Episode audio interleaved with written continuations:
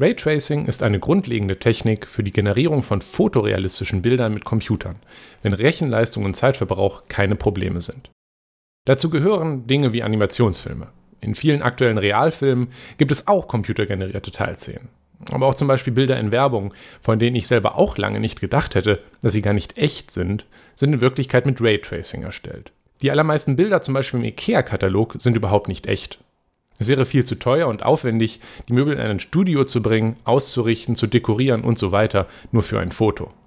Mit Computern geht das viel einfacher, man ist viel flexibler und mit modernen Methoden sieht das Ergebnis wirklich täuschend echt aus. Aber was ist das denn nun überhaupt? Das englische Wort Raytracing bedeutet auf Deutsch Strahlenverfolgung. Genau das ist auch der Kern der Technik. Beim Raytracing verfolgen wir Lichtstrahlen, um ein Bild zu berechnen. Rufen wir uns zunächst ins Gedächtnis, wie das eigentlich physikalisch mit Bildern und Licht funktioniert. Das ist relevant, weil Raytracing eine Form des Physically Based Rendering ist. Das ist der Ansatz, computergenerierte Bilder auf Basis der echten physikalischen Gesetze zu erzeugen, um ein realistisches Ergebnis zu erhalten. Lichtquellen wie die Sonne oder auch Lampen senden Licht aus. Dieses Licht fällt auf Oberflächen, an denen es auf verschiedene Weisen reflektiert wird. Spiegelnde Oberflächen reflektieren das Licht nahezu perfekt, matte Oberflächen zerstreuen es, glänzende Oberflächen machen ein bisschen von beidem. Helle Oberflächen reflektieren viel Licht, dunkle wenig und so weiter. Irgendwann fällt etwas von diesem Licht in unser Auge, wo wir es als verteilte Farben und Helligkeiten wahrnehmen. Anstatt in unser Auge zu fallen, kann das Licht natürlich auch in eine Kamera fallen. In der Kamera ist ein Bildsensor, der an vielen verschiedenen Stellen Helligkeit und Farbe des einfallenden Lichts misst und daraus ein Foto aufbaut, das aus vielen einzelnen Pixeln in einer rechteckigen Anordnung besteht. Um den Verlauf von Licht besser verstehen zu können, stellen wir uns vor, dass eine Lichtquelle ganz viele Lichtstrahlen in alle Richtungen ausschickt und dass wir jeden dieser Strahlen einzeln als eine gerade Linie nachverfolgen können. Wenn so ein Strahl dann zum Beispiel auf einen Spiegel trifft, wird er dort reflektiert und verläuft vom Spiegel weg, wieder als gerade Linie weiter. Um uns Raytracing besser vorstellen zu können, möchte ich euch das Prinzip zunächst an einem realistischen Beispiel, ganz ohne Computer, verdeutlichen. Stellt euch dazu einen Raum vor. Versucht wirklich, euch diesen Raum vor eurem inneren Auge aufzubauen. Vier Wände, Boden, Decke. In dem Raum stehen Gegenstände, sagen wir ein roter Tisch mit einer spiegelnd glänzenden Metallschüssel darauf. Dieser Raum ist jetzt unsere sogenannte Szene. Eine gecheatete Möglichkeit, von dieser Szene ein Bild anzufertigen, wäre ganz klassisch eine Kamera. Also stellen wir eine auf einem Stativ in den Raum. Wir können sie jetzt in Ruhe ausrichten, herumzoomen, so lange bis wir einen schönen Ausschnitt des Raums und des Tisches im Visier haben. Wenn wir jetzt abdrücken, haben wir ein Foto, also ein Raster aus verschiedenfarbigen und unterschiedlich hellen Pixeln. Wo der rote Tisch steht, haben die Pixel also Rottöne. Die Metallschüssel ist silbern, der Raum spiegelt sich in der Schüssel, weil sie aus glänzendem Metall ist. Das alles sehen wir auf dem Bild. Mit dem Wissen über Lichtstrahlen können wir jetzt versuchen, das Foto der Kamera nach dem Prinzip des Raytracings von Hand nachzubilden. Dazu machen wir folgendes. Wir nehmen ein Blatt Papier und malen ein rechteckiges Gitter darauf, mit so vielen Feldern, wie unser manuell erstelltes Bild am Ende Pixel haben soll. 30 mal 20 zum Beispiel. Das reicht völlig. Dort werden wir unser fertiges Bild am Ende Pixel für Pixel reinmalen. Jetzt brauchen wir ein Gitter, sagen wir aus Draht, mit derselben Anzahl an Feldern wie unser aufgemaltes Gitter auf dem Papier. Das stellen wir jetzt auf einem Stativ vor die Kamera. Wir richten dieses Gitter so im Raum aus, dass es das Kamerabild, wenn wir wieder ein Foto machen, genau ausfüllt. Also, die Ecken des Gitters sind in der Kamera genau in den Ecken des Bildes zu sehen. So ausgerichtet stellt das Drahtgitter die sogenannte Bildebene dar. Jedes Fach im Gitter entspricht dann einem Pixel. Wir könnten jetzt wieder ein Foto mit der Kamera machen, mit dem Gitter darauf, und dann auf das Papier in jedes Feld die Farbe malen, die das Foto im entsprechenden Feld durchschnittlich hat, und hätten das Foto damit dann grob nachgemalt. Wir wollen das Foto aber nicht nur abmalen, sondern wir wollen ja Raytracing nachbilden. Um unser Foto mit Raytracing nachzubilden, müssen wir die Lichtstrahlen nachverfolgen. Wir erinnern uns, ein Bild entsteht durch Lichtstrahlen, die von einer Lichtquelle ausgehen, auf einen Gegenstand treffen und von dort in unser Auge oder eben in eine Kamera gelangen. Weil aber die allermeisten dieser Lichtstrahlen nie die Kamera erreichen, werden wir die Strahlen jetzt genau andersherum verfolgen. Das nennt man auch Backwards Raytracing. Wir verfolgen die Strahlen also von der Kamera aus in Richtung der Szene und der Lichtquelle. So bearbeiten wir nur die Strahlen, die auch wirklich in der Kamera landen. Jetzt soll es aber endlich losgehen. Wir nehmen uns dazu einen langen Faden. Das eine Ende des Fadens befestigen wir an der Kamera. Dieser Faden soll jetzt den Lichtstrahl darstellen, den wir umgekehrt verfolgen. Von der Kamera aus fädeln wir den Faden durch eines der Fächer im Gitter. Jetzt ziehen wir den Faden stramm. Dann müssen wir nur noch schauen, was der Faden trifft, wenn wir ihn in einer geraden Linie von der Kamera aus durch die Mitte des Gitterfachs laufen lassen und immer weitergehen. Zum Beispiel könnte der Faden irgendwann den Tisch treffen oder die Schüssel oder eine Wand. Diesen Fadentest machen wir jetzt für jedes Feld des Gitters. Also jedes Mal mit dem Faden in einer geraden Linie von der Kamera durch ein Feld des Gitters, bis wir etwas treffen. Und jedes Mal malen wir auf dem Blatt das entsprechende Gitterfeld in der Farbe des getroffenen Gegenstands aus. Wenn wir alles richtig machen, sollten wir am Ende ein Bild aus groben Pixeln haben, das die Form des Tisches und der Schüssel abbildet, so wie sie auch auf dem Kamerafoto zu sehen sind. Dieses Prinzip mit einem Faden und einer Bildebene Bilder zu erzeugen, war übrigens schon vor hunderten Jahren bekannt. Man konnte damit beim Malen die perspektivische Abbildung von Gegenständen einfacher hinbekommen. Wie diese Methode funktionierte, zeigt eine Zeichnung aus einem Werk von Albrecht Dürer zur perspektivischen Malerei, das ich in der Beschreibung verlinkt habe. In diesem Sinne wurde Raytracing also schon in der frühen Neuzeit erfunden, ganz ohne Computer. Unser Bild hat aktuell keine Schatten, da wir nicht testen, ob die mit dem Strahl erreichte Stelle des Raumes überhaupt beleuchtet ist. Die große Stärke des Raytracings ist aber, dass es sich hervorragend erweitern lässt, zum Beispiel auch mit Schatten. Um Schatten abbilden zu können, müssen wir prüfen, ob auf den beim Fadentest getroffenen Punkt der Szene überhaupt Licht fällt. Das können wir machen, indem wir mit dem Faden nicht nur von der Kamera durch das Gitter bis zu einem Punkt in der Szene gehen, sondern von diesem Punkt aus weiter zur Lichtquelle gehen. Das nennen wir dann einen Shadow Ray, einen Schattenstrahl. Wenn es möglich ist, mit einem stramm gezogenen Faden, also in einer geraden Linie, die Lampe zu erreichen, dann ist der Punkt beleuchtet. Es kann aber auch etwas im Weg sein, zum Beispiel wirft die Schüssel natürlich einen Schatten auf die Tischplatte. In dem Fall also, dass wir beim Fadentest eine so verschattete Stelle auf der Tischplatte treffen, können wir von dort mit dem Faden die Lampe nicht in einer geraden Linie erreichen. Und damit wissen wir, dass dieser Punkt im Schatten liegt. Wenn wir mit dieser verbesserten Methode wieder ein Bild zeichnen, malen wir die Pixel, die im Schatten liegen, einfach schwarz aus, anstatt wie vorher mit der Farbe des getroffenen Gegenstands. Das Ergebnis ist ein Bild wie zuvor, aber jetzt mit schwarzen Flächen, wo die Schatten von Tisch und Schüssel hinfallen.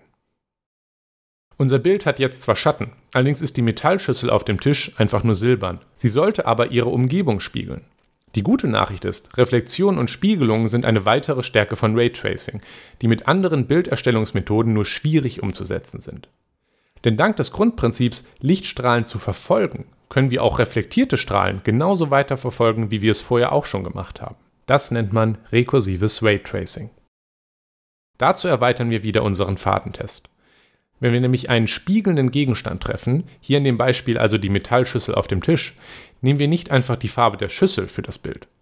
Stattdessen kleben wir den Faden an der getroffenen Stelle fest und lassen ihn von dort aus weiterlaufen, und zwar nach dem Prinzip Einfallswinkel gleich Ausfallswinkel, das ihr vielleicht aus dem Physikunterricht kennt. Der reflektierte Strahl hat also denselben Winkel zur getroffenen Oberfläche wie der ursprüngliche Strahl. Jetzt können wir schauen, was wir mit dem reflektierten Strahl treffen. Für die Schüssel könnte das je nach Winkel zum Beispiel die Tischplatte sein, die sich in der Schüssel spiegelt. Für den entsprechenden Pixel im Bild zeichnen wir dann nicht die Farbe des ersten getroffenen Gegenstandes, sondern die des nach der Reflexion getroffenen. Oder wir mischen beide Farben. Diesmal ist das Ergebnis ein Bild, in dem sich der Raum wie erwartet in der Schüssel spiegelt. Also die entsprechenden Pixel der Schüssel zum Beispiel rot sind, wo die Tischplatte gespiegelt wird. Das Prinzip funktioniert auch immer noch, wenn in der Szene mehrere spiegelnde Gegenstände sind, die sich gegenseitig spiegeln. Dann verfolgen wir den Strahl immer weiter über mehrere Reflexionen hinweg.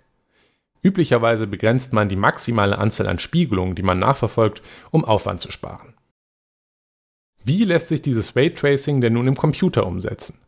Im Grunde müssen wir dafür die Szene, also den Raum und die Gegenstände dort, als dreidimensionale Koordinaten und als geometrische Primitive modellieren. Das sind zum Beispiel Flächen, Würfeln, Kugeln und so weiter. Den Tisch könnte man, wenn er eckig ist, zum Beispiel als mehrere Quader darstellen, die Wände als Flächen. In der Praxis greift man zur 3D-Modellierung aber üblicherweise auf Netze von Dreiecken zurück, um auch komplexe Formen darstellen zu können. Wie das genau funktioniert, ist aber ein Thema für eine andere Folge. Strahlen können wir ebenfalls geometrisch modellieren, mit einer Startpunktkoordinate und einer Strahlrichtung. Bei unseren Fadentests haben wir ja immer den Faden von seinem Startpunkt an der Kamera aus durch ein Fach des Gitters verfolgt und geschaut, was er dann im Raum trifft. Anders gesagt, wir haben einen Strahl von der Kamera aus in eine bestimmte Richtung erzeugt und dann einen Schnittpunkt ermittelt. Genau das mit dem Schnittpunkt macht auch ein Computer. Er berechnet die Richtung zwischen der Position der virtuellen Kamera und einem Pixel in der Bildebene. Das ist die Richtung des Strahls. Und dann berechnet er den ersten Schnittpunkt des Strahls mit der Szene und ermittelt so, welche Farbe der entsprechende Pixel haben muss. Das wiederholt der Computer für alle Pixel, um ein komplettes Bild zu generieren. Schattenstrahlen und Spiegelungen funktionieren nach demselben Prinzip. Vom ersten Schnittpunkt aus wird wieder ein neuer Strahl generiert, dessen Schnittpunkte ermittelt werden. Die Schnittpunkte von Strahlen mit so etwas wie den eben erwähnten Flächen, Würfeln, Dreiecken und so weiter lassen sich angenehmerweise mathematisch ziemlich einfach berechnen und auch recht effizient mit dem Computer ermitteln. Dennoch ist Raytracing insgesamt recht aufwendig und langsam, weswegen es zum Beispiel in Computerspielen üblicherweise nicht oder nur wenig verwendet wird. Euch ist vielleicht aufgefallen, das mit unserer Fadenmethode generierte Bild ist noch lange nicht fotorealistisch. Aus Zeitgründen musste ich ein paar Sachen auslassen und deutlich vereinfachen, die dafür noch fehlen.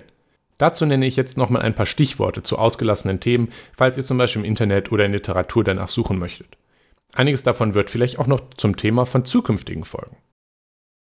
Zum Beispiel fehlen uns Schattierungen. Ich habe eigentlich Beleuchtung bis auf Schatten komplett ausgelassen.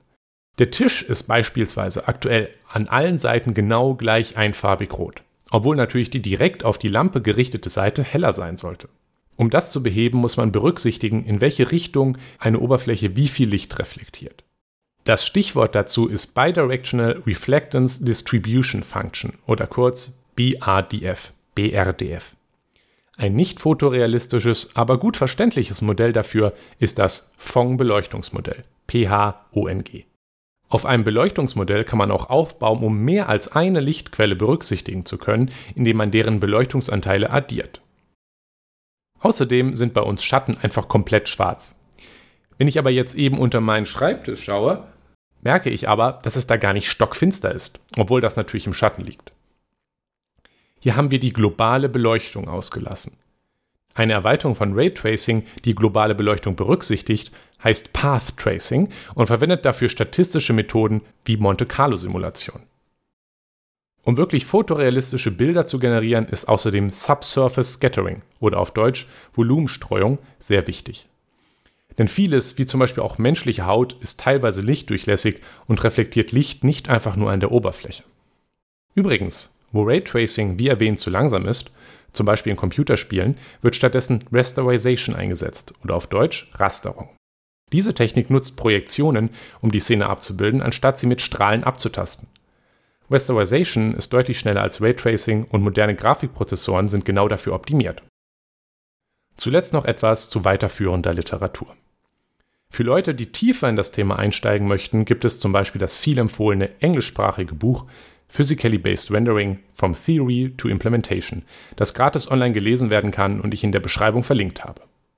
Für diejenigen, die programmieren können, gibt es zahlreiche einsteigerfreundliche Anleitungen, wie man ohne große Vorkenntnisse in wenigen Stunden ein grundlegendes Raytracing-Programm selber bauen kann. Das ist einfacher, als man denken könnte. Sowas mal selber auszuprobieren macht nicht nur viel Spaß, sondern es gibt auch ein viel tieferes Verständnis von der Funktionsweise. Ich selber habe das Thema größtenteils in der Informatik-Mastervorlesung Grafische Datenverarbeitung von Professor Mario Botsch hier bei mir an der TU Dortmund gelernt. Vielen Dank dafür. Die Webseite des Lehrstuhls verlinke ich auch in der Beschreibung. Falls jemand, der zuhört, auch Informatik in Dortmund studiert oder irgendwann studieren möchte, kann ich dieses Modul wirklich sehr empfehlen. Das war Bytegeschichten von Nikolas Lenz, Eisfunke schaut auf der Podcast-Webseite beitgeschichten.eisfunke.com vorbei. Feedback, Kommentare oder Ideen könnt ihr mir gerne auf forum.eisfunke.com oder an nikolas.eisfunke.com schicken. Vielen Dank! Dieser Podcast ist frei verfügbar unter einer Creative Commons Attribution Share Alike 4.0 Lizenz. Die Titelmusik ist Arpent von Kevin MacLeod und ist gemeinfrei auf freepd.com erhältlich